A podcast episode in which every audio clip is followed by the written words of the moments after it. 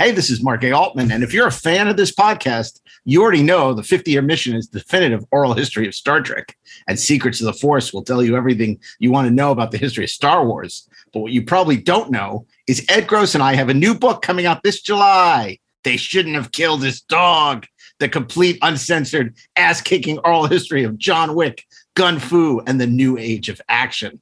Coming from St. Martin's in hardcover, digital, and audio. You can order it today.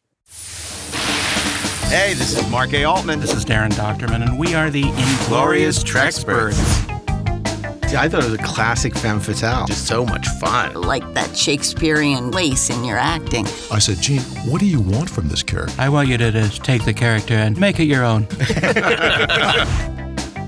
I had a good time on the film. On day one, the movie was already $15 million over budget. We started this movie without an ending. That's like painting yourself into a corner. I don't think we've ever had a Star Trek Oh, captain on our show. true. Being, as you said, number one of the, on the call sheet, it is a producer's position if you're going to take it seriously. I was so glad they didn't cast me as Lorca. You famously wrote that script in 12 days. one level I wrote the script, and on another level, the story was written by everybody and his brother. New episodes every Saturday, wherever you listen to podcasts, or download the Electric Now app. Keep on trekking. Ingloriously, of course. Inglorious Treksperts, the only podcast for fans with a life, is available every Friday wherever you listen to podcasts and on the free Electric Now app. Download it today. Hello and welcome to Best Movies Never Made, the podcast where we talk about interesting and infamous movies that never made it to or through production. Most of the time, the movies you're trying to make don't get made. like four of them may happen, one of them may happen, none of them may Yeah. happen, and I'll be attached to three more things by end of summer. turn the script into something resembling like Unforgiven with Conan. Yeah. Sadly, the rights expired and the whole thing just like went away overnight. New episodes will be available every other Monday. We won't see you at the movies. Best Movies Never Made, as featured in Entertainment Weekly, is available wherever you listen to podcasts and on the free Electric Now app.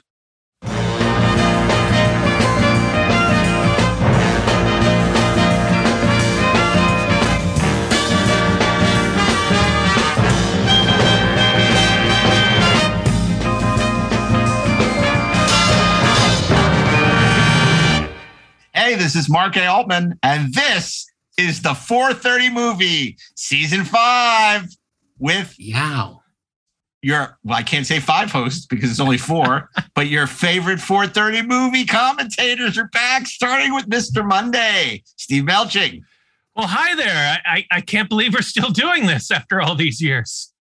Terrific Tuesday, it's Daren Dochterman. Hi there, kids. Welcome to Tuesday. Wacko Wednesday, Mr. Ashley Edward Miller. There are four hosts. Of course, I'm Mark Altman on Thursday. Now, for those of you who, who don't know how this works or, or may have forgotten, we program a fantasy theme week of films from Monday to Thursday. And then on Friday, it's anything goes. Much like that little Anything Nurhachi, he's a small guy, and we we we uh, come to a consensus where for our Friday pick, and that- there, there you go. Ho- hopefully, if all goes well, and uh, with there we have we we we have a, a theme week. Now in the past in the past uh, once a film was uh, selected it generally couldn't be picked again. It was out. Unless we forgot. you're, you're, you're out tom. You're out. You're usually out. But you know as we were prone to bouts of amnesia sometimes a film could sneak back in but it wasn't really supposed to. Well for the fifth season we have come together and it's anything goes. It's an all new 430 movie. Everything is eligible again. Wow. it's all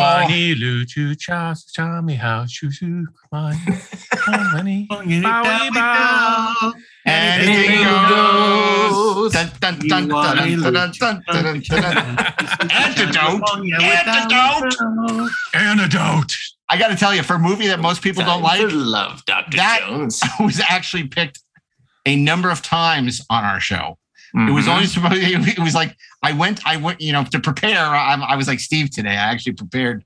I um I, I found out. I, I was surprised to see how many times The we picked only Indiana people- Jones and the the Temple of only people who don't like Indiana Jones and the Temple of Doom are Steven Spielberg and Kate Capshaw. Yeah, that's right. Yeah, yeah. It's a good movie. It's a awesome. Get movie. over it. And uh, and the You usual walk suspects from here. Usual suspects showed up a couple of times. Uh, a couple of things. In, in fact, we inaugurated this podcast. This is way, way, way in the ancient days before everyone and their mother had a podcast. It was just us, a few other The four people. of us. Let me tell you of about us. my mother. We we actually, you remember when we started to, to the first podcast? You remember? It wasn't even the 430 movie yet. Yeah. Remember that? Yeah, what do we call it? Actually, I didn't think we have- did call it the 430 movie. No. It just it was a totally different format. No, no. We oh, It was like an entirely different podcast. we didn't have a title for it. We were trying to figure out a title. Based of a certain age. Yeah, we, we were sc- screwing around with a bunch of titles. We we talked about this. How long ago this was?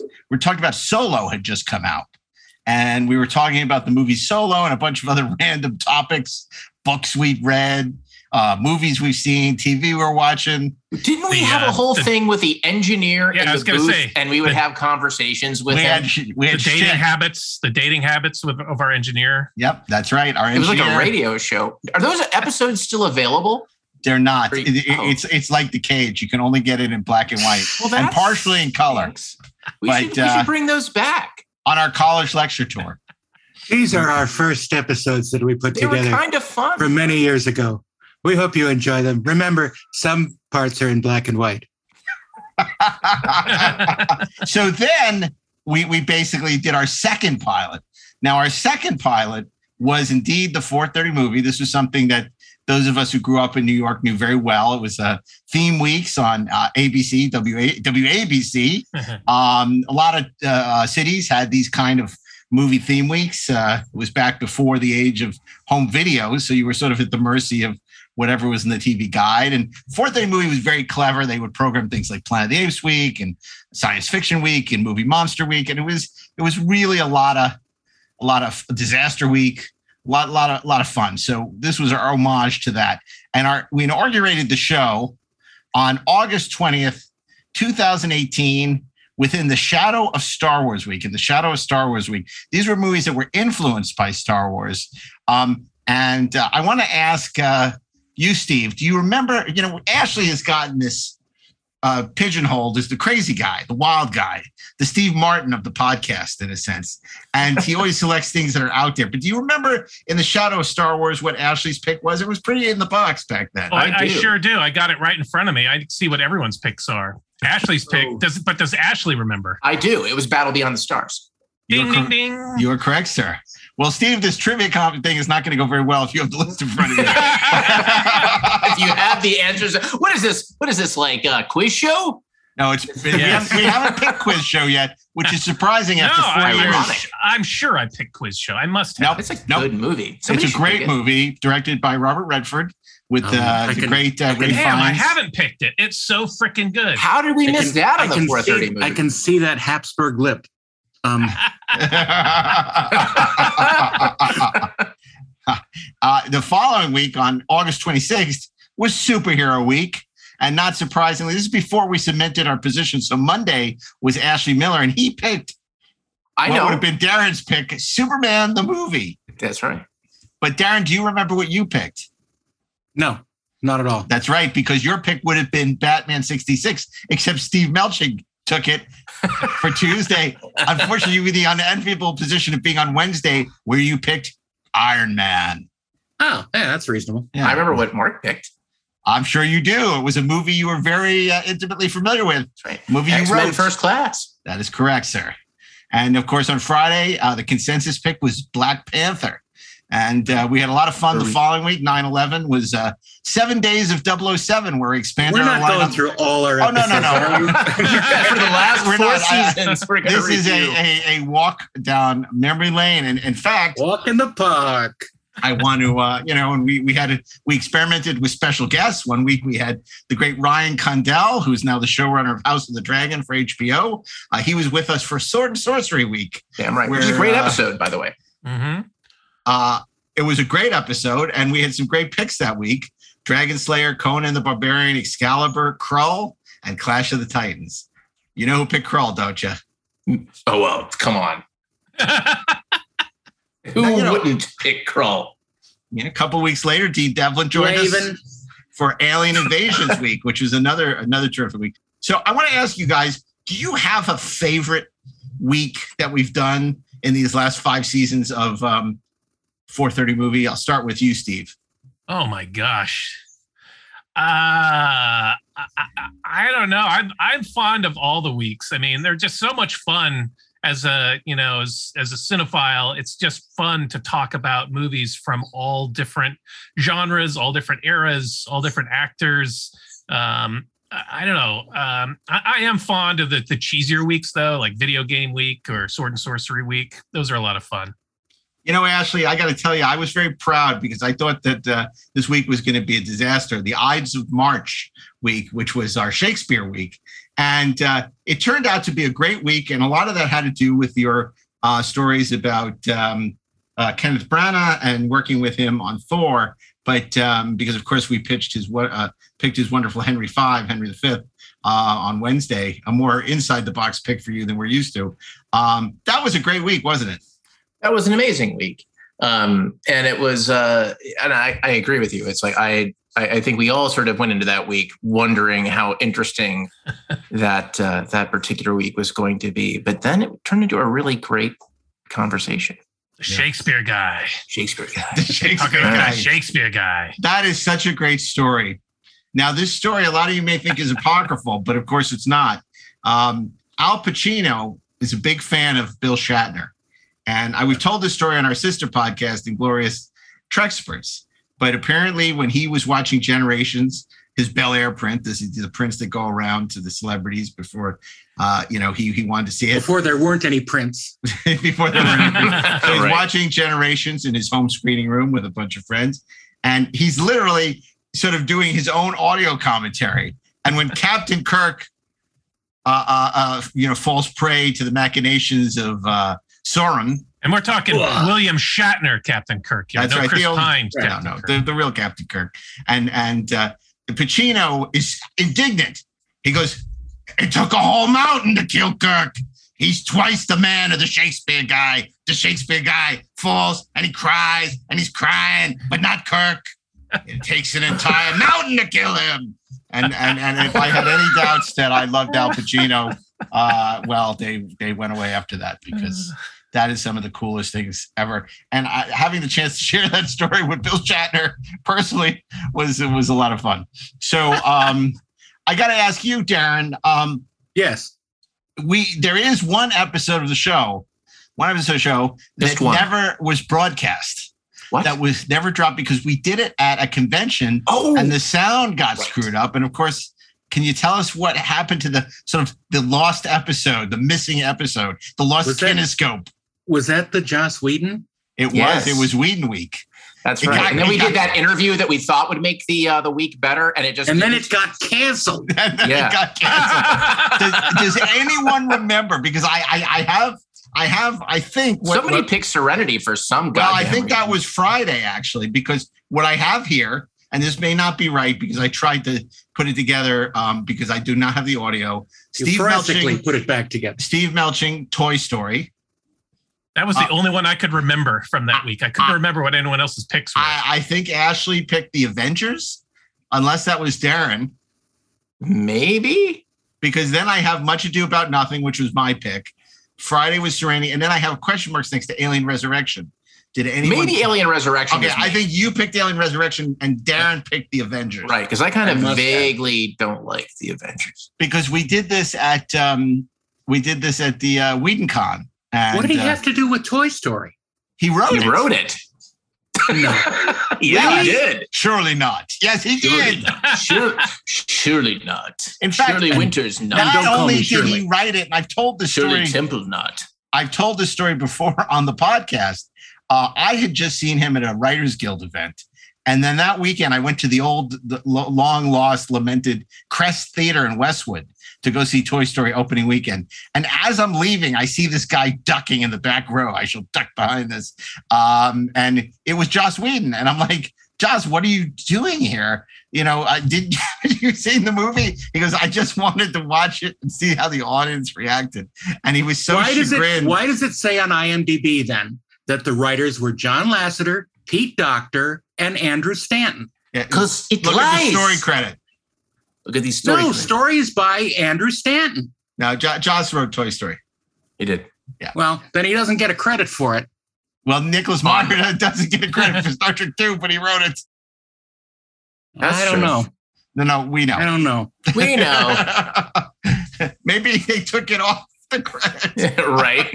Um, okay. Um, we also did some great uh, panels at uh, Comic Con. It's always great to um, uh, do these live um, and and and see uh, attract a whole new audience. There's always a huge spike after any Comic Con appearance where people discover the show and uh, get a chance to uh, do it. Daren, you know we've done a lot of um, actor weeks. One of my favorites was Hackman Fever. Right. Do you remember what your pick was for Hackman Fever? Uh, no. I look, I can't remember what I did last week. Well, that was an interesting week because Steve picked the conversation. You Right. picked, not surprisingly, dun, dun, dun, dun, dun. Superman again? I don't know. I, I wouldn't have done that because Well, it was already picked. You did. Ashley Edward Miller picked Uncommon Valor. Interesting. Damn pick. right I did. I picked Bonnie and Clyde, and our consensus for Friday was the French Connection. Why Right. didn't I And pick also, Crim- isn't why didn't I like pick where we Tide? first invented I don't know, the, uh, the, Mu- the Muppet uh, French Connection and all that other stuff? That Was may that be the, week- first episode where we uh, where we had the uh, the Muppets uh, do um, a classic film, which It's became the Muppet Week. that became a, a recurring uh, motif. Uh, I'm part of the rescinding my selection and I'm picking Crimson Tide. Okay, well, you know that was uh, featured later on on wasn't Under the Sea Week. Probably. Uh, I don't remember.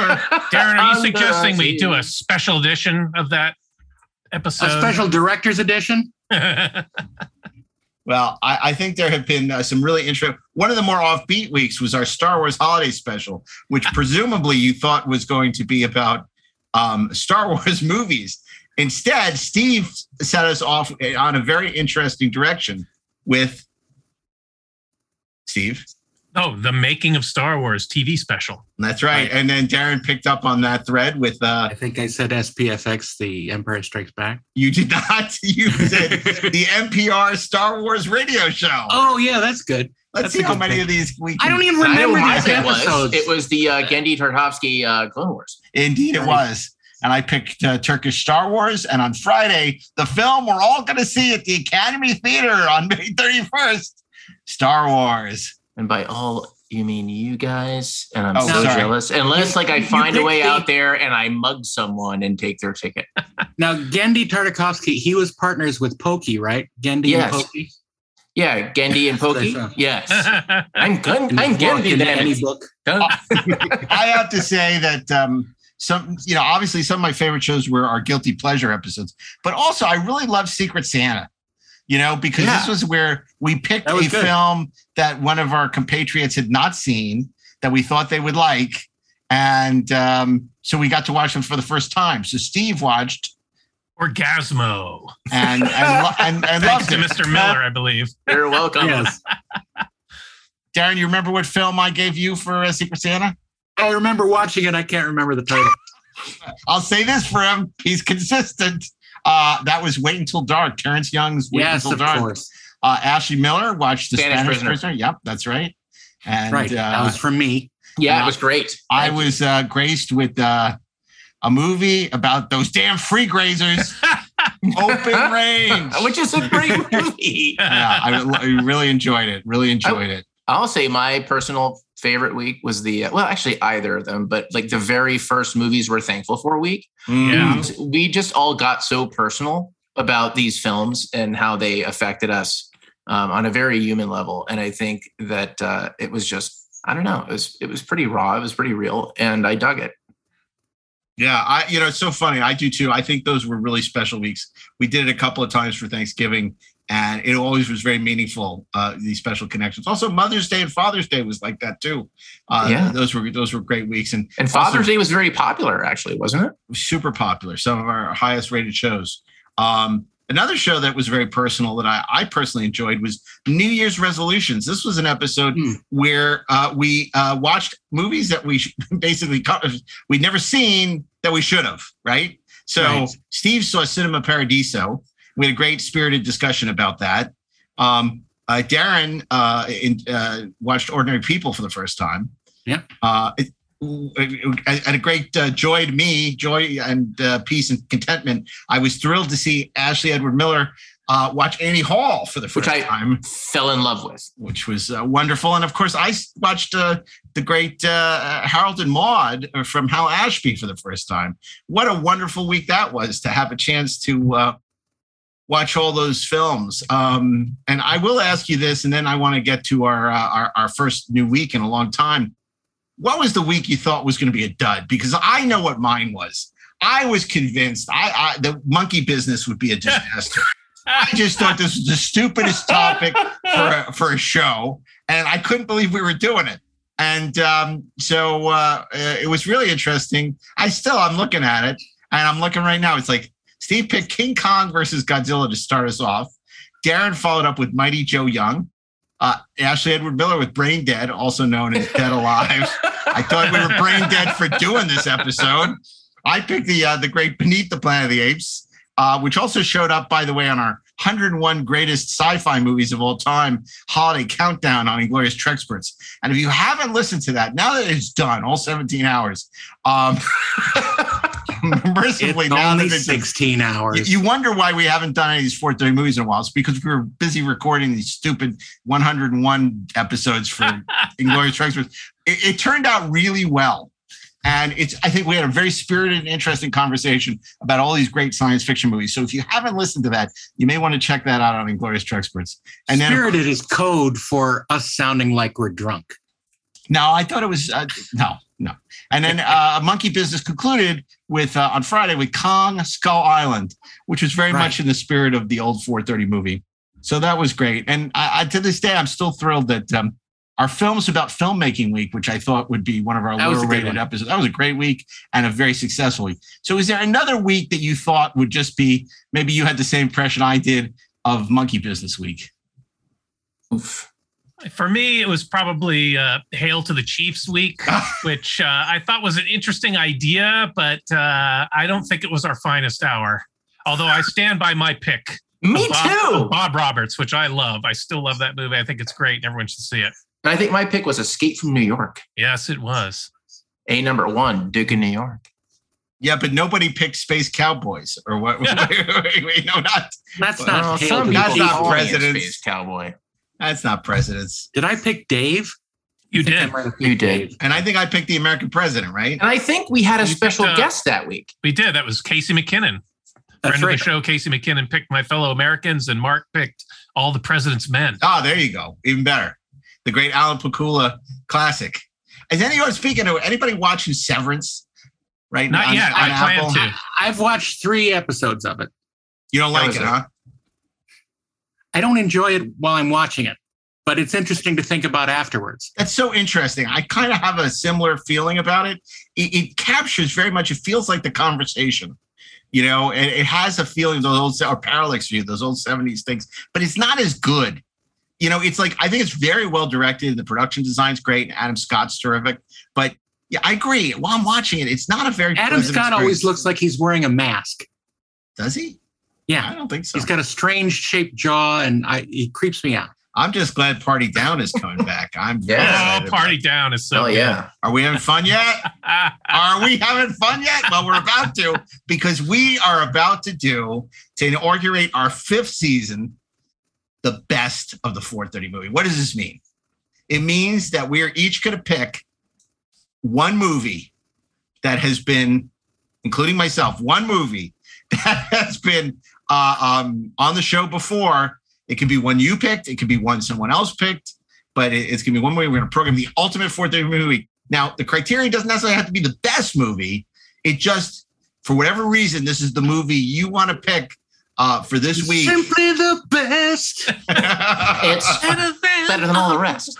and um, yeah, it's so funny. We don't have any plans to do this episode, but after hearing that quiz show has not been picked yet, I think we need to do great movies that haven't been on the 430 movie yet. That's We true. We forgot about we. yeah, exactly. I wish that, yeah, that movie You can- needs to be on uh, 4K disc. You can it's have not available quiz on show. You can have uh, the Chuck Barris movie. You can Ah. have uh, Thank you for smoking. right. and there there must be other game show based uh, oh. movies. You know, Oh, by the uh, way, right? The uh, the Stephen King one. Uh, Misery? no, no, no. With uh, The Running know, Man? The Running Man. Oh, The Running Man. Yeah, I suppose that is. Did we ever pick the Running Man? we have not. I don't think think, we- so. How did that fucking happen? But we did pick Walkabout. No, we did not. I Um, know. How did we not pick Walkabout? Like, what did we not have Jenny Agutter week? well, maybe we, we should. did. I think Ashley picked Walk the Line at some point. He though. I did. did. He did for Oscars. Uh, uh, not not. It's an honor not to be nominated. Which was a, that was another great week, an honor not to be not. And it was so important to shine a light on these movies, you know, because clearly the Academy is not uh, doing uh, anything to honor great filmmaking. Uh, great not anymore. I mean, and, and we haven't even talked about that. But this was it's an honor not to be nominated. These movies that were nominated for Oscars that should have won. Do the right thing with Steve Melching's pick. Uh, uh, uh, Daren picked. Do you remember what you picked, Daren? Did I pick uh, Blade Runner? Uh, Klaatu Barada Nikto. Oh, Day the Earth Stood Still. That's correct. A- Ashley See, I, pick, I got that one. Ashley picked Walk the Line. Uh, my pick was David Lynch's Blue Velvet, and the consensus pick was that movie that uh, Ashley can't stand, 2001: A Space Odyssey. I didn't, I, not that I can't stand it. It's I no Chinatown. Love it. It's no Chinatown. Yeah. It's okay. no Planet of the Apes. Yeah, it's no Planet of the Apes. That's so that that was great. But I have to say, before we start, I think the, the the greatest accomplishment we the show that I thought was nearly impossible for us to pull off, we did. And do you know do you know what that show was? Michael No. Caine week. Spoiler spoiler week.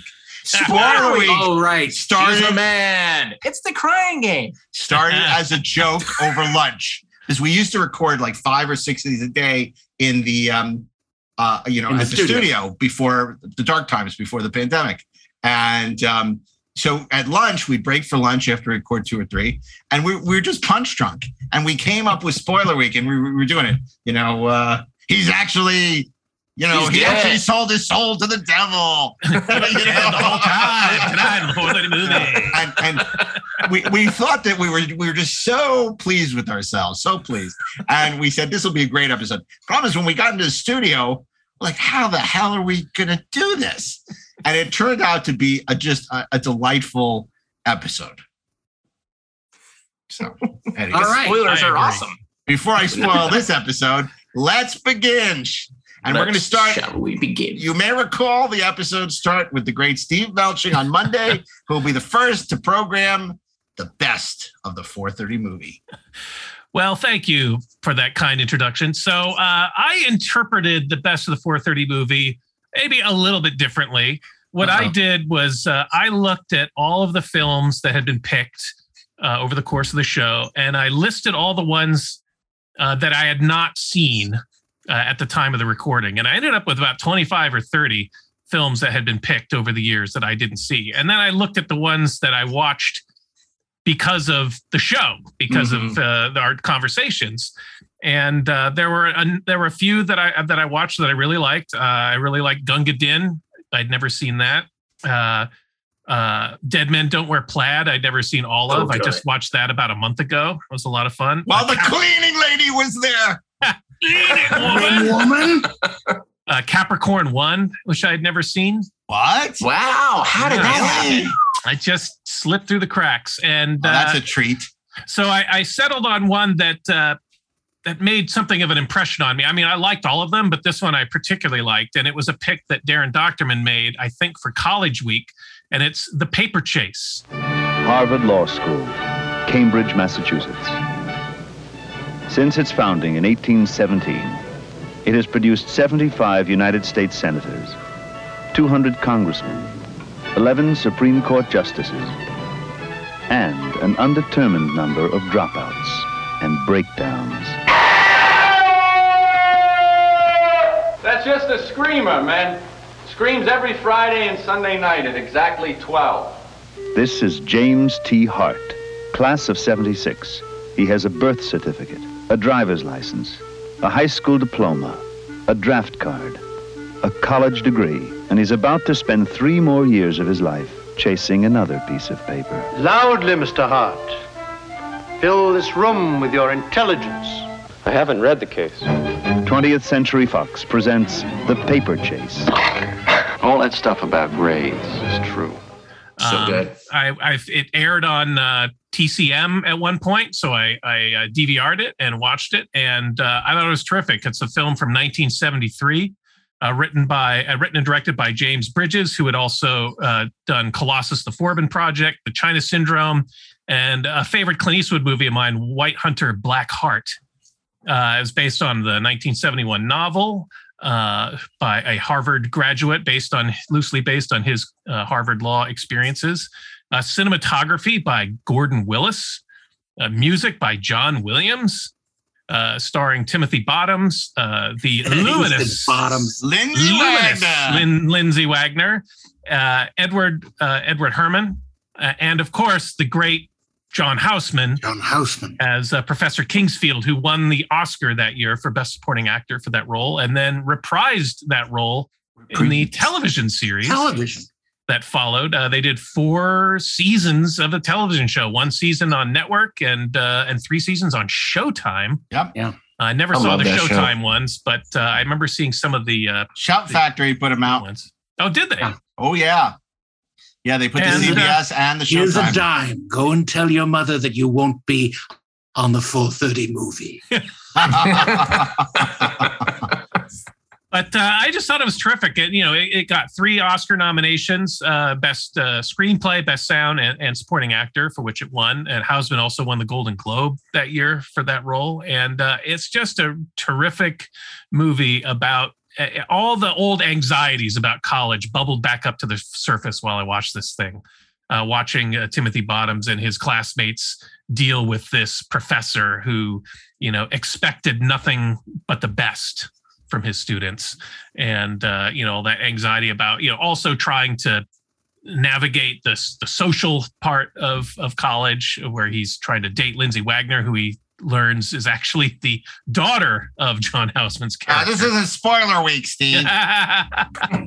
And she's also bionic. yes. Uh, Plays a mean game of tennis. He couldn't realize why he kept losing at tennis there.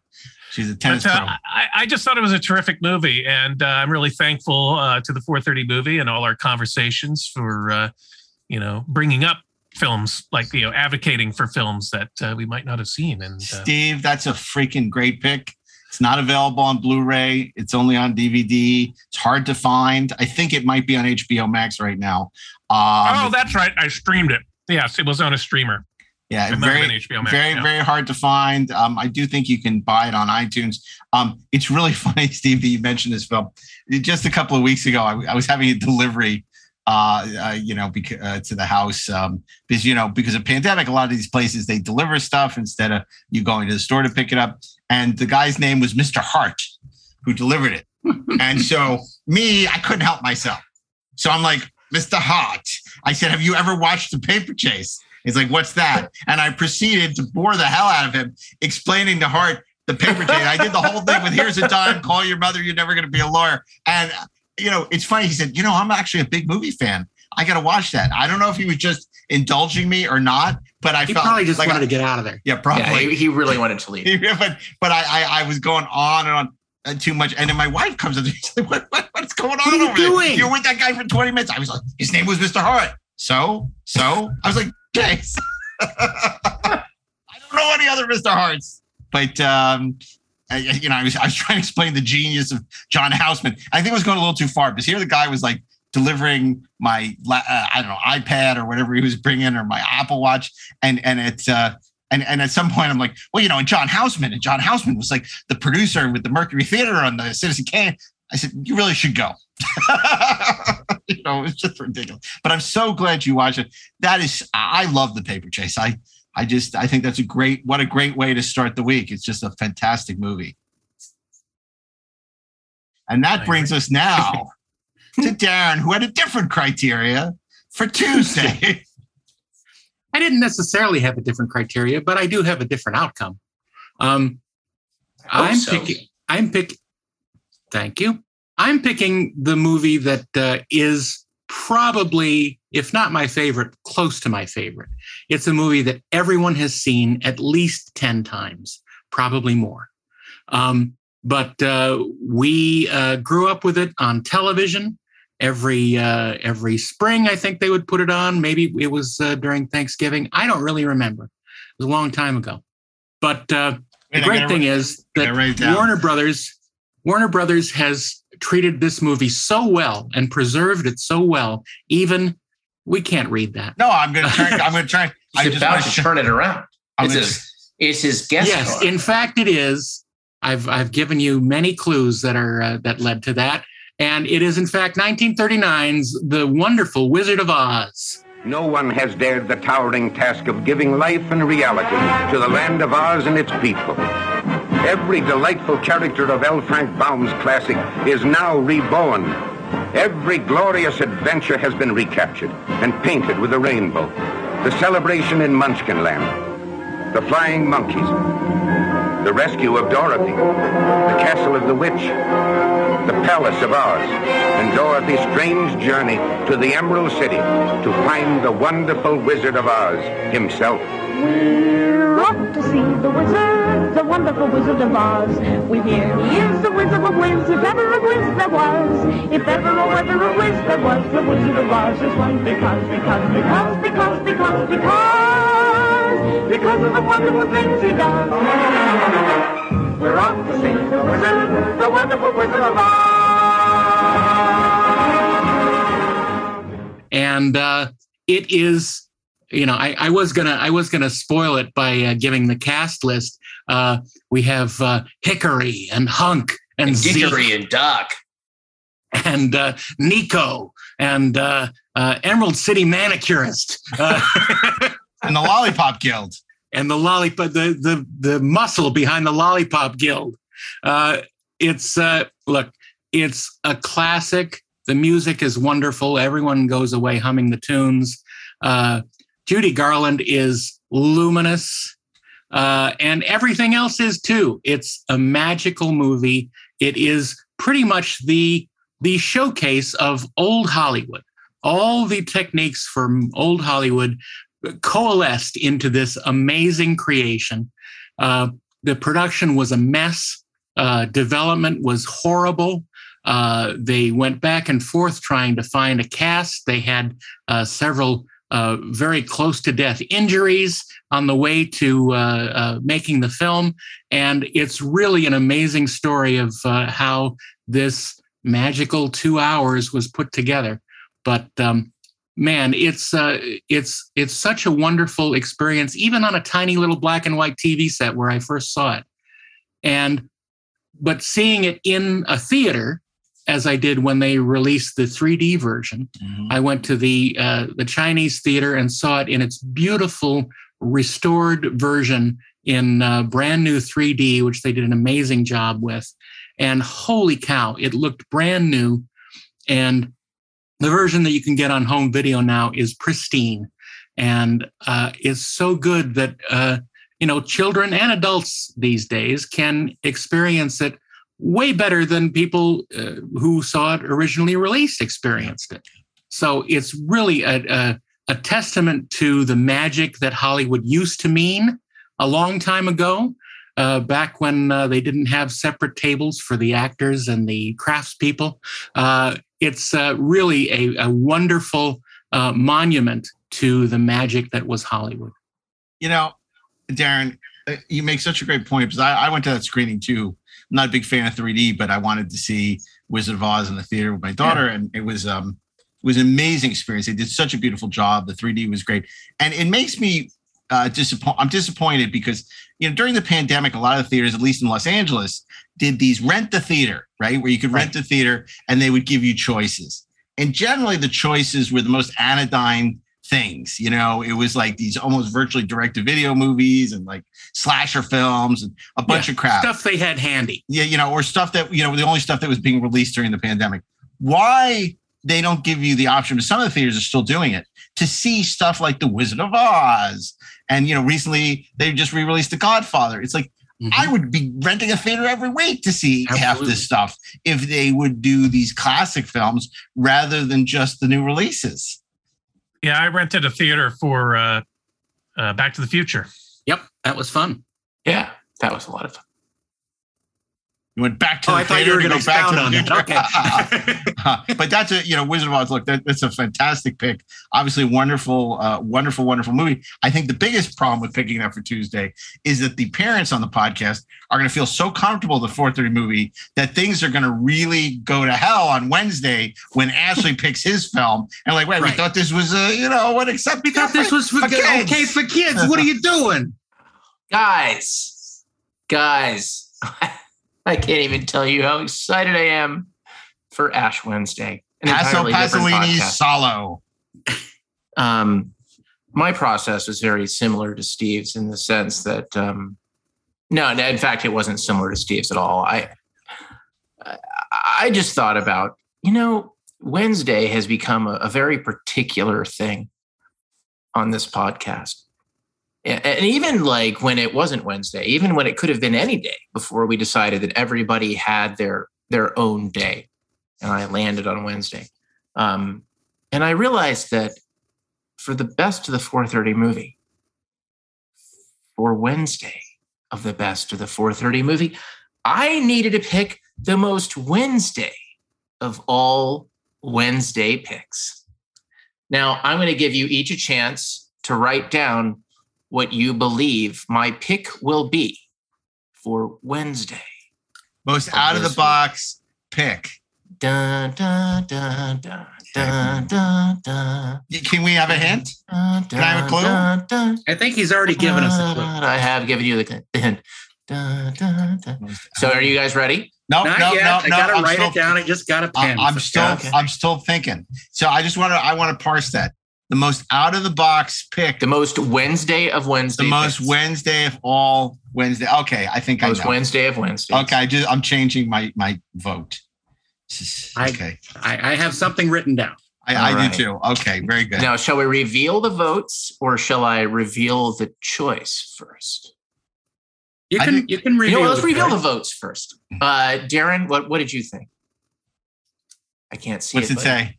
Addams family. Well, that's a clever pick. That's that's clever because I can't Wednesday. even- because Wednesday, yes. Mark, what did you choose? My pick was um the Dabney Coleman classic, Cloak and Dagger. Okay, Steve, what did you pick? I almost picked uh, Addams family as well, but uh, I went with an old standby. What does that say?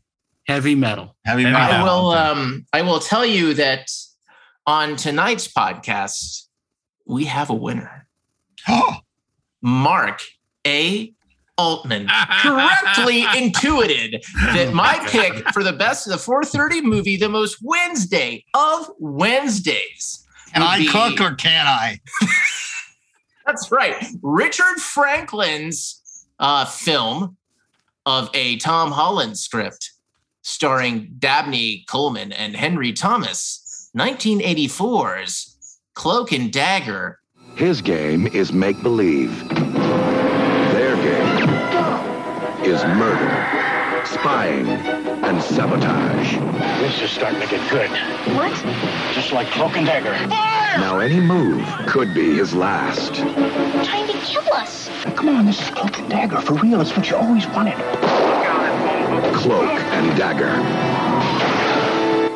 Now playing at a theater near you. Consult your local listing. You mean Spider-Man wrote it? For yeah, exactly. First picked for a video game week, uh, and became a running joke on this podcast. I mean, look, It's the- a the running and ducking joke. running ducking joke. The uh, the the the pedigree on this movie is pretty interesting if you think about it. I mean, look, first of all, Richard Franklin directed Psycho 2, which I think we can all agree was like an audacious bit of of uh, Way of better than it ever deserved to be. way better than it ever deserved to be. Um, the score is by Brian May, who uh, who scored Mad Max and The Road Warrior, um, and the scores don't sound like that at all. Uh, and then written by Tom Holland, who is quite an excellent writer. And you know, it's interesting, kind of going back and, and kind of looking at some of these films and kind of thinking about some of the things that that these guys did. Like um, Tom Holland, in particular, what he is most known for is Fright Night. Right, he wrote it. He He's writing a it. comic. Uh, it's based on Fright Night right now. Is he really? Yeah. That's fantastic. And, and, you know, he it's it's interesting looking at his stuff. He's he's considered a horror guy, but the truth of the matter is, Fright Night is a little bit Rear Window. Um, you know, he is kind of doing a, a, a Hitchcock shtick, but in different genres. And if you look at Cloak and Dagger in sort of a cockeyed Tom Holland way, you see a little bit of North by Northwest, which I think is fascinating. Um, there is a, a bit of a Hitchcock sensibility to this film. I mean, unfortunately, uh, Richard Franklin is one of those guys we would describe as a journeyman. Uh, he's a director who who really will never elevate the material, but he will get the material where it needs to go, more or less. Um, he's okay. It, it's but it I think in the hands of the Tom Holland who directed Fright Night, this would have been a more interesting film because what you can detect behind it is is um is something that Tom Holland is is kind of wrestling with. It's you know relationships between boys and their fathers and imaginary friends, and you know just uh, becoming an adult and dealing with grief. And it's it's it never quite manifests on the stage, but uh, if you sit back and you look at the story, it's it's there and it's it's really interesting. Um, Dabney Coleman uh, plays both uh, Henry Thomas's father and his imaginary friend Jack Flack, uh, who is a video game spy hero that uh, that Henry Thomas wishes that he could be. And it's hard to miss the connection between those two characters, the difficult relationship father and then the imaginary friend that he wishes he could be.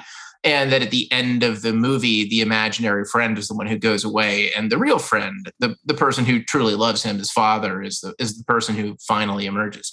Um, you know again it's it is look it's wednesday.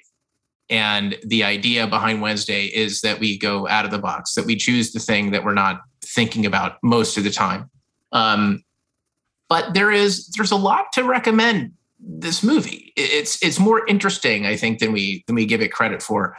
And uh, I, I, think that um, that Henry Thomas, look, he was a find. Uh, not for this movie, obviously. It was like he was he was a he was a find for ET, but uh, but he's a he's a good little actor, and he grew up into like a good adult actor. You got the job, kid. He, exactly. He, that was that was his audition, right? Like yeah. he got the job because he came in and he cried, and it was just yeah. crazy. He's good. And Dabney Coleman, there is an actor who deserves to have, even though he doesn't have the filmography for it, he deserves to have a Dabney Coleman week on the 430 movie. Nine to five. Yeah, he's just that charismatic. He's, so good, he's just that good. He is just that good. Um, so there you go. Cloak and Dagger, 1984 um, and in the context of this podcast, notable for the the most callback jokes, I think, uh, for any 430 movie pick of uh, of all time. So you're saying that you've picked this because of its untapped potential rather than its actual state. Is that yes, Also, and we kept talking about it for weeks and weeks and weeks after I picked it like you know during spy week we're like what you're not going to pick uh, cloak and dagger, you know but um and it's, know, it's it's one of those movies that i haven't seen. It's in fact it's at the top of my list of uh of movies picked on the show that i haven't seen. Well i have to say picked twice. I, I thank god that um we never picked gotcha because you know you oh my know, god you, i love you you would have you know would have gone with gotcha or megaforce on, on wednesday uh, so. I don't know about megaforce but gotcha i totally would go for. Mm. so be prepared. At some point gotcha is going to happen. Not to be confused with gotcha man. Well also gotcha man might be picked on the, well you know. I have to say on one hand i'm very proud that i was able to predict your your pick. On the other hand i'm very scared that i was able to predict your pick. Get out of my head um, but you get out of mine, actually, yeah, as it turns out. Yeah. Oh, that's scary. Some scary stuff going on. Okay. Well, that brings us now to Thursday. Thursday. Thursday. And uh, yeah, you know, it's funny. I was really trying to think about what what does a best of 430 movie selection really mean? You know, what, are we going for the best movie? Are we going mean? for the most unique movie? You know, are we going for the movie that we're most hoping people discover that's that's kind of more obscure. You know, and I, I you know, I, I, went down a lot of my favorites. You know, Goodfellas, Notorious, Annie Hall, obviously, The Godfather. I thought you, weren't going to North by Northwest. I, you know, but I'm like very Thursday. By the way, Mark lists a shit ton of movies that aren't his pick. But but you know, ultimately, what I realized, you know, the the film that I I wanted to um that's my pick. Uh, it, it happened for a number of reasons, and it was it was kind of instigated by a book I just read. Terrific new book. It's an oral history, not one written by me, believe it or not. Okay. Um, it's uh, by uh, Kyle Buchanan from the New York Times. He just wrote this terrific oral history called Blood, Sweat, and Chrome: The Wild and True Story of Mad Max Fury Road, which is a terrific book. And if you haven't read it, I, I thoroughly recommend it. And my pick is Mad Max Fury Road. In this wasteland, I am the one who runs from both the living and the dead. A man reduced to a single instinct. Survive.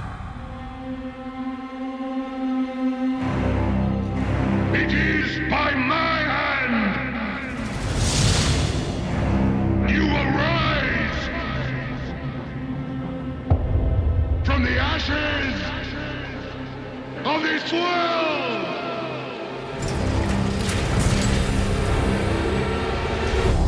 not things. We are not things. Where is she taking them?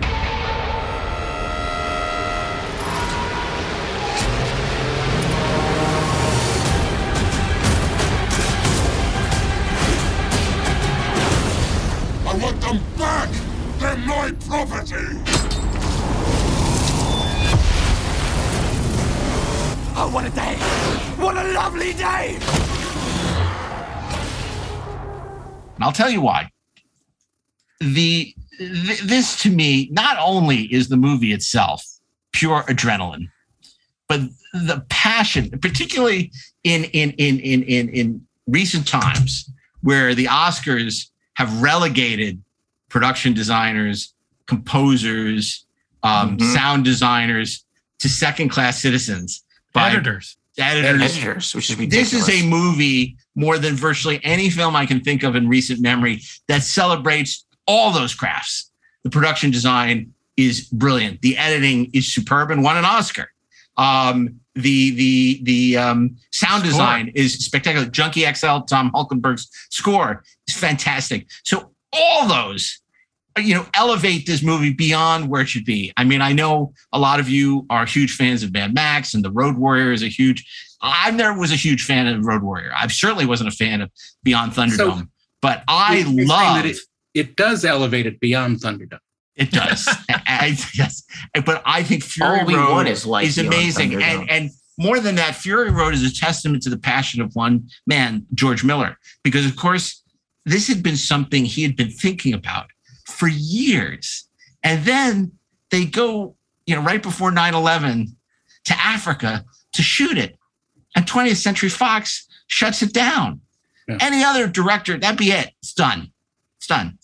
Instead, he keeps working on it. And he manages to, after the success of Happy Feet, to resurrect it at Warner Brothers. And then time and time again, Warner Brothers stands in the way. They don't understand what he's doing. He has two stars who loathe each other. You know, the, the, the studio's looking at dailies. They don't know what to make of it. The money is going, you know, uh, you know, through the roof. The the the um, and we know what can happen with these runaway productions. But the funny thing is, this is a runaway production that wasn't a runaway production he, you know, George Miller knew exactly what he was doing, but he couldn't necessarily articulate it to anyone until they saw it. It truly defines auteur in the best sense of the word. So, you know, are there better movies than Fury Road? Absolutely. Are there movies I like better than Fury Road? Yes, for sure. Um, you know, are there better written movie? But there's something about Fury Road that is the ultimate fu to, to the corporatization and the um, uh, metization and the algorithmization of the film business. And for that, I embrace it. I celebrate it. I love it. And that's why it's my pick for uh, Thursday on the 430 movie. I think that's a terrific pick too. Um, I will also say it's notable for me personally because uh, it was the first movie I had seen in focus in 10 years because I, uh, I, I realized that I actually did need glasses and I got them. And I went to see Fury Road the day that I got my, uh, my distance glasses. And I saw it in focus and I was just blown away by how great movies can look when they're not blurry. Uh, you know, it was uh, it was fucking revelatory. But no, it's a, it's a great movie, and it has one of my very favorite action scenes that has no action in it whatsoever. It's uh, Is that the time where they're racing through the desert? no, it's it's it's when Mad Max goes off to uh, to kill a whole lot of bad guys, and we're all sort of waiting with the truck. And then in the distance, and then Oh, yeah, yeah, he comes back and he's like covered in like sand and other people's blood, and he starts washing himself off.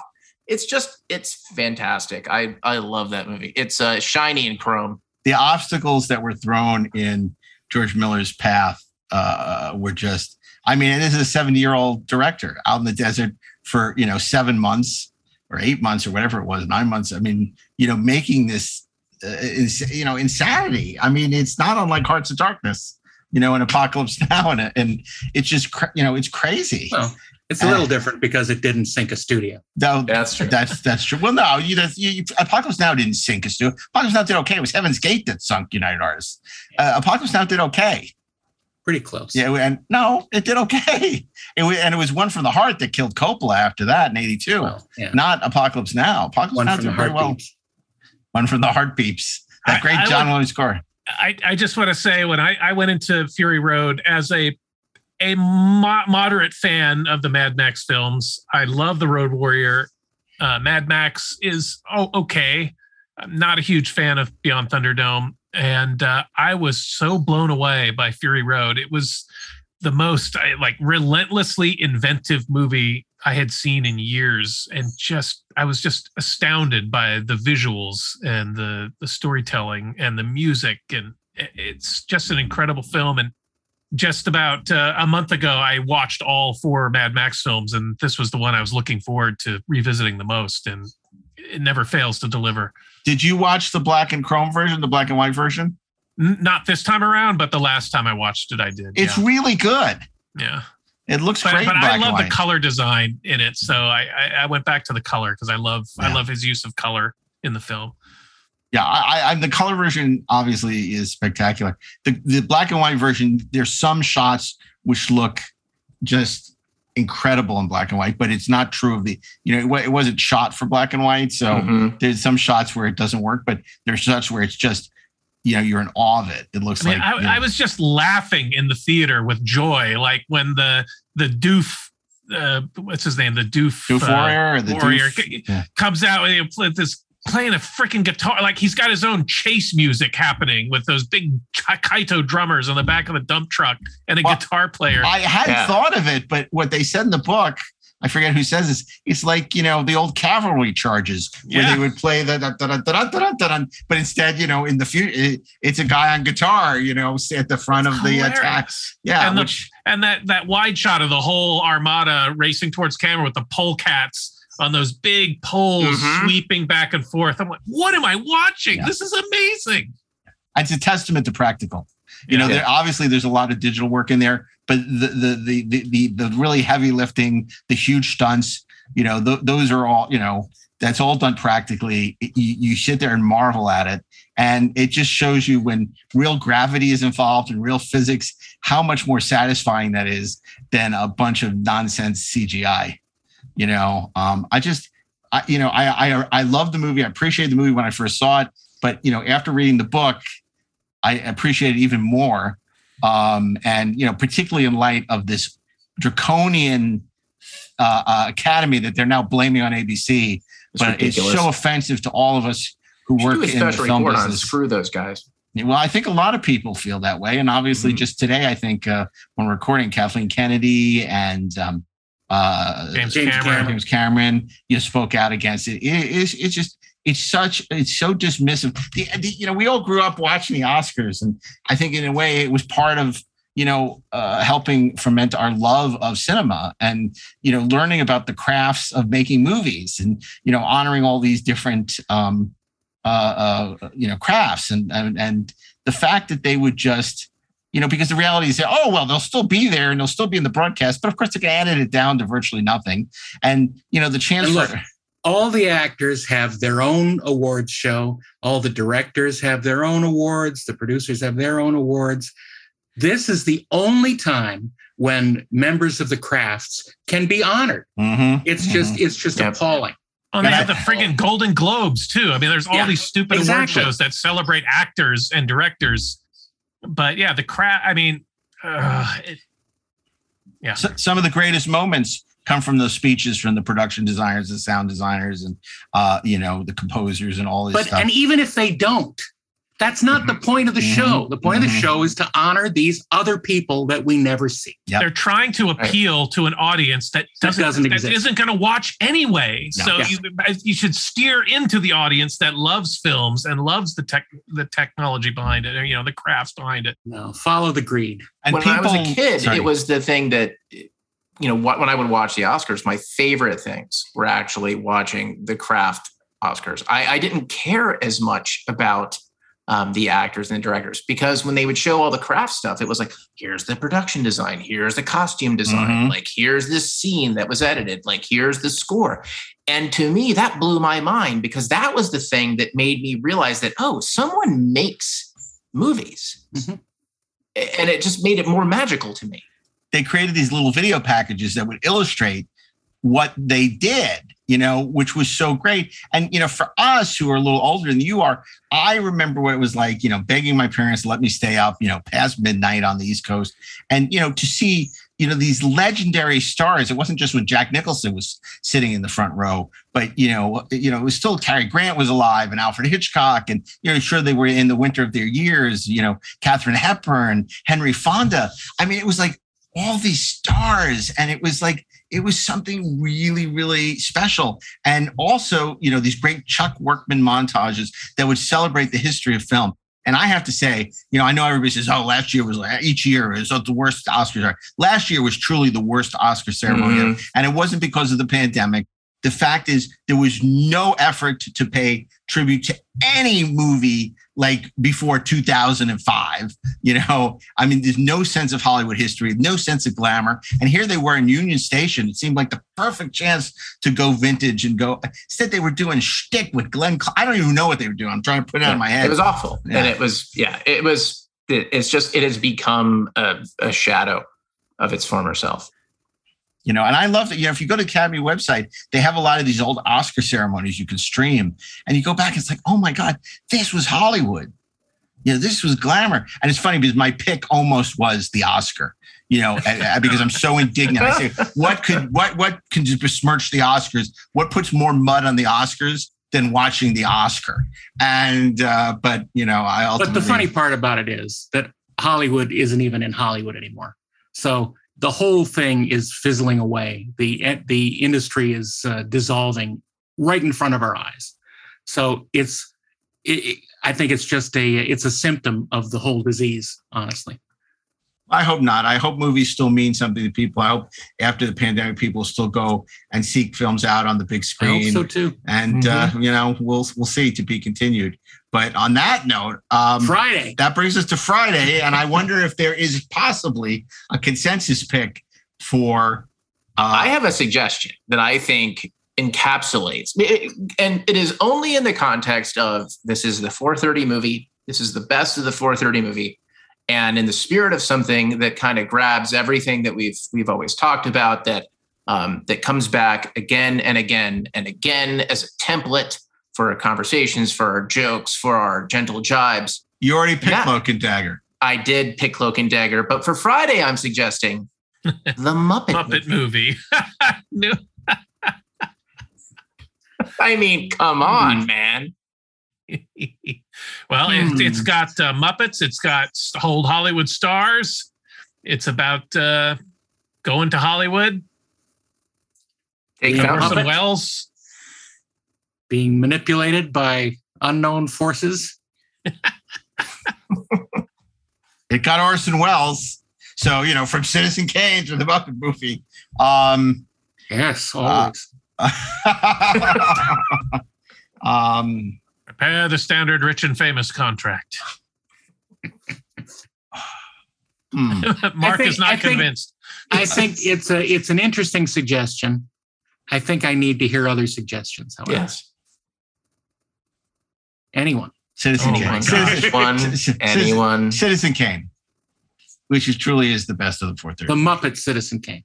Muppets. Wow, that would be amazing. See, and that's why the Muppet movie needs to be the But the, best no, look, the Muppet movie, you know, is a wonderful movie, and it's given us so much. It's not a great movie. The Muppet movie is a better idea than it is Yeah. a movie. I mean, all this like stuff. this podcast. Speak for yourself, Wednesday. Yeah, That's well, you know, you know, or we're gonna go with Turkish Star Wars. Um, Not a bad suggestion. look, I think you know, Apocalypse Now, The Godfather, Godfather Two, Well, or Planet of the Apes week. Planet of the Apes, itself. You know, um, Or we, we could pick something I just watched a couple weeks ago The Godfather Saga, The Godfather Epic. but that was for TV. That was You the know, novel it- for it- television. it- it- TV is not eligible. Well, if we're going to go there, right? If if the 430 movie encapsulates kind of the the love of uh, our collective love of of film and if you movies, say the right? Muppet Godfather, I'm going to get. I'm going to say the. Muppet Godfather. no, I'm going to suggest one of two things. Either A, Star Wars, which I'm a little bit mm, about, or B, like Raiders of the Lost Ark, which is just a great goddamn movie, which in many ways, as a movie, celebrates everything that we would love about the 430 movie as a concept. I, I'd rather go with Raiders than the Muppet movie. I think. I mean, I Yeah. love Raiders. Um, Yeah, so do I. So I mean, does, it, uh, let, us see. Steven Soderbergh.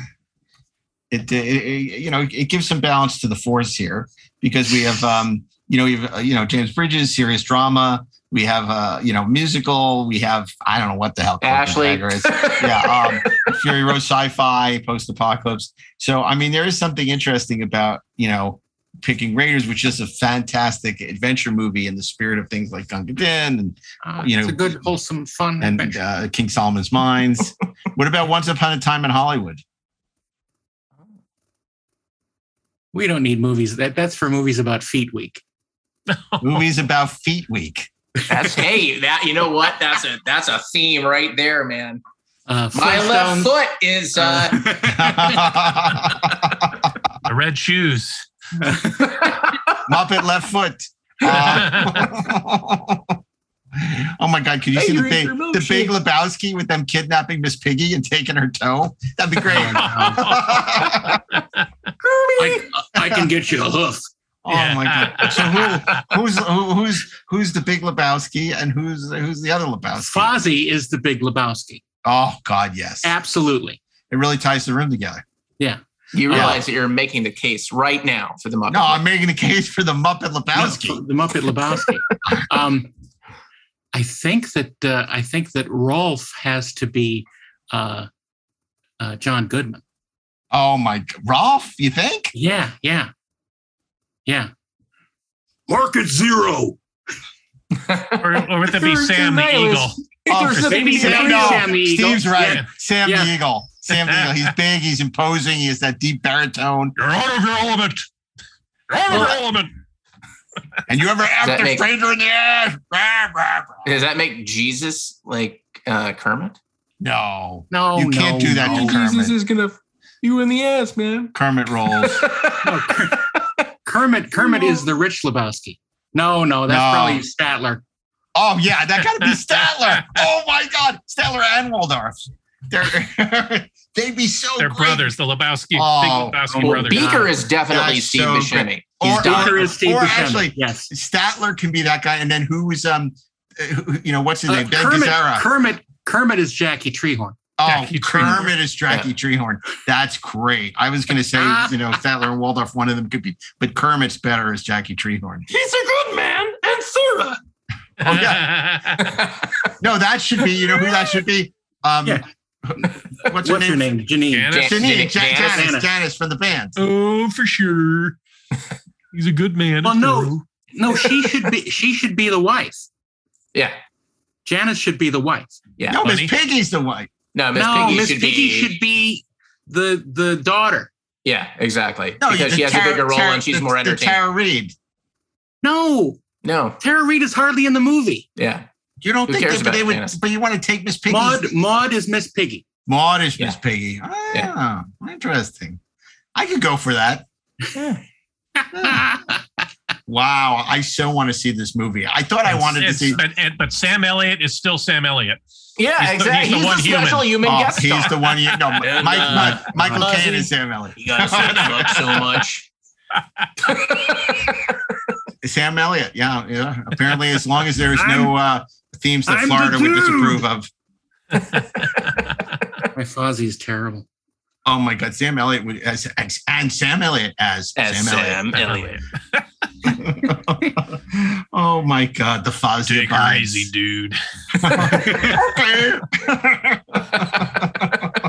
Have it your way. Well, and who plays Jon Polito? The the the, the you know who- the other detective. The Seamus. The Seamus. I'm a dick, Got him man. working in shifts. We got this. We got this, guys. We got this. I got the whole Coen Brothers oeuvre done with Muppets. Is it Scooter? S- Scooter? Uh, By the way, did you watch the tragedy of uh, of Macbeth on Apple? not yet. I, I accidentally watched the comedy of Macbeth. The comedy version. Yeah. Uh, it's stunning. It's stunning. Stunning. Stunningly Sean.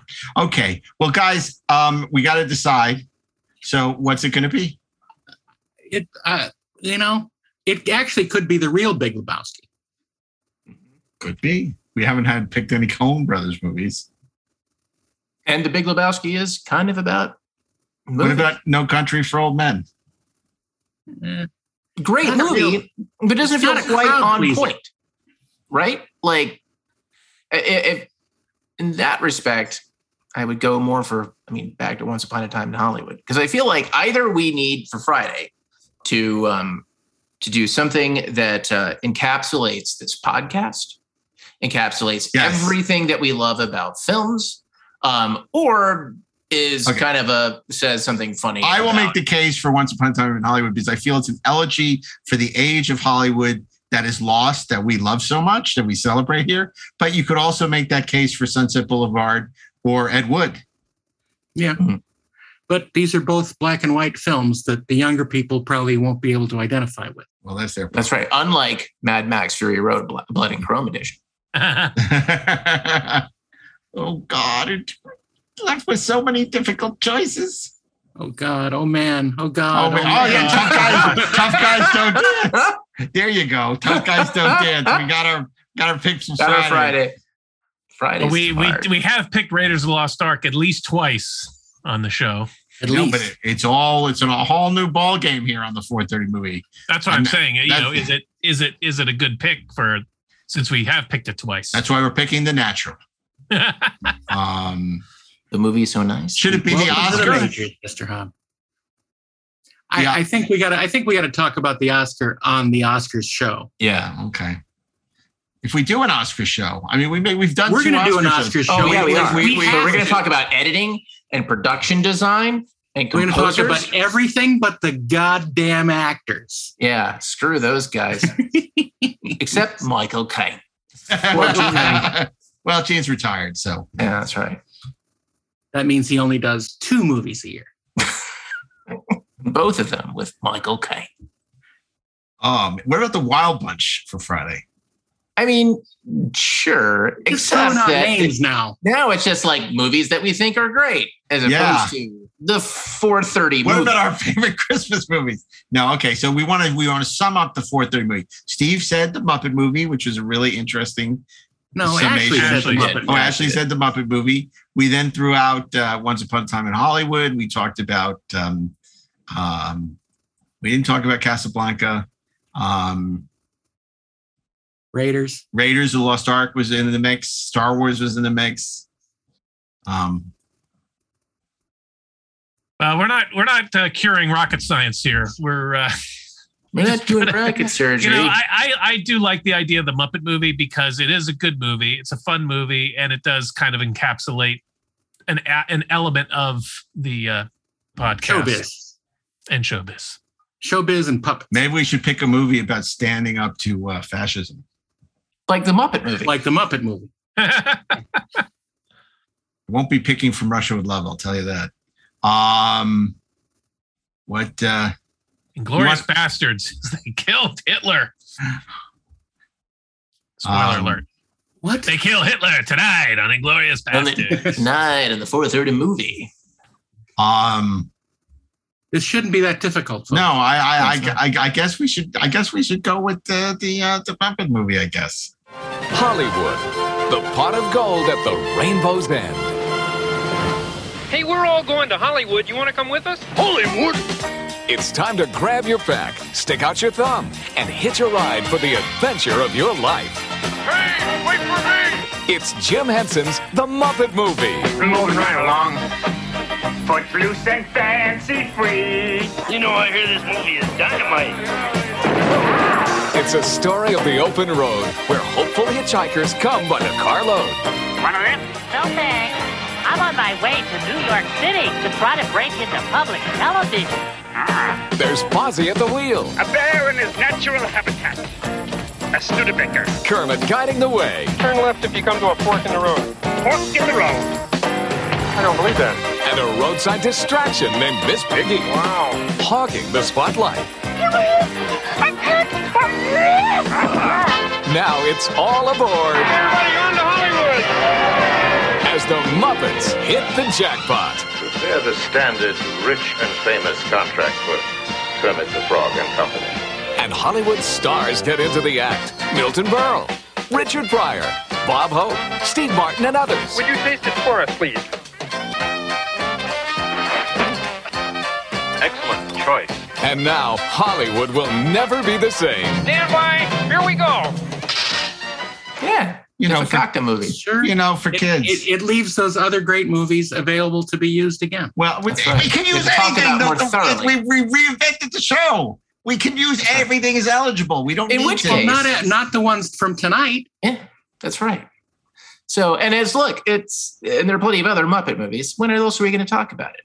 It's it's a very 4:30 movie thing. I mean, I feel like we got the Wizard of Oz. Uh, you know, it's kind of like so There's we're gonna no have the Muppets Muppet in there. movies too. But okay, Yeah. Muppets in there. okay, okay, okay.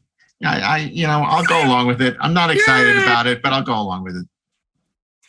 Ah. I'm really, I'm much more excited about Muppet Big Lebowski. Yeah, me too. Yeah, And that's why.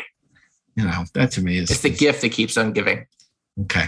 Well, tell us what we've won. Monday on the 430 movie, Steve's pick. Monday is John Houseman in 1973's The Paper Chase. Daren on Tuesday. Tuesday, it's everybody in The Wizard of Oz. Wednesday, Ashley's back with Dabney Coleman and Henry Thomas star in a Richard Franklin film of a Tom Holland script, 1984's Cloak and Dagger. Thursday. It's sand and more sand. And I'm not talking about Lawrence of Arabia. It's Or Fury Road. It's coarse and it gets everywhere. And Like Friday, my children. we finish up the week with the Muppet movie. The Muppet movie. And uh, we got some. Uh, we got we got a, we got a bridge. We got Rainbow Connection coming to you all season long. We got some great shows planned. We hope you'll stick with us. We appreciate the support. And I got to say before we uh, before we leave you, uh, thank you everyone who has uh, uh, you know uh, sent um, uh, tweets and and posts and in person. We we uh, Daren and I recently did a couple of public appearances at the Skirball. Everyone who who told us how much they missed the 430 movie and how anxious they were for it to return. Um, We're sorry it took so long. It was a long hiatus. But uh, thankfully, we've all been very busy and and uh, also recording our other podcasts. Steve and Ashley with Cartoon Barroom, Daren and I and Ashley with um, Inglorious Treksperts and an entirely different podcast, Treksperts Briefing Room on occasion. Um, so, uh, but we're so grateful that we have such a loyal and such a great audience that continues to grow. The 430 movie. Thanks for your patience. And thank you so much for your patience. We're we're thrilled to be back and bringing you a whole new season of uh, fantasy theme weeks, and we have some great ones planned. So uh, until next week, And let me just interject. At, if I might interject at this juncture, if any of our listeners have a suggestion for a theme week, please tweet it at us, and we will duly consider it. you do that at 430 movie. the, You can ahead. do that at 430 Movie Podcast on Twitter, the 430 Movie on Instagram, or at the 430 Movie on Facebook. Or you can always take the advice of Griffin Mill. Keep it to yourself. the player. What about the player for Friday? Too Come late. on. Too late. It's over. too late. We've already committed. It's over. We're committed to this unwise course of action. It's over, Johnny. course of action. How do you define unwarranted? Uh, okay, so anyway, um, we want to thank Mark Rivera, our great sound engineer, Bill Ritter, our executive sound engineer, our producers, Peter Holstrom, Natalie Muscali, uh, Zach Raggets, and uh, of course, all of you for tuning in once again as we begin season five of the 430 movie. Until then, Eyewitness News starts now.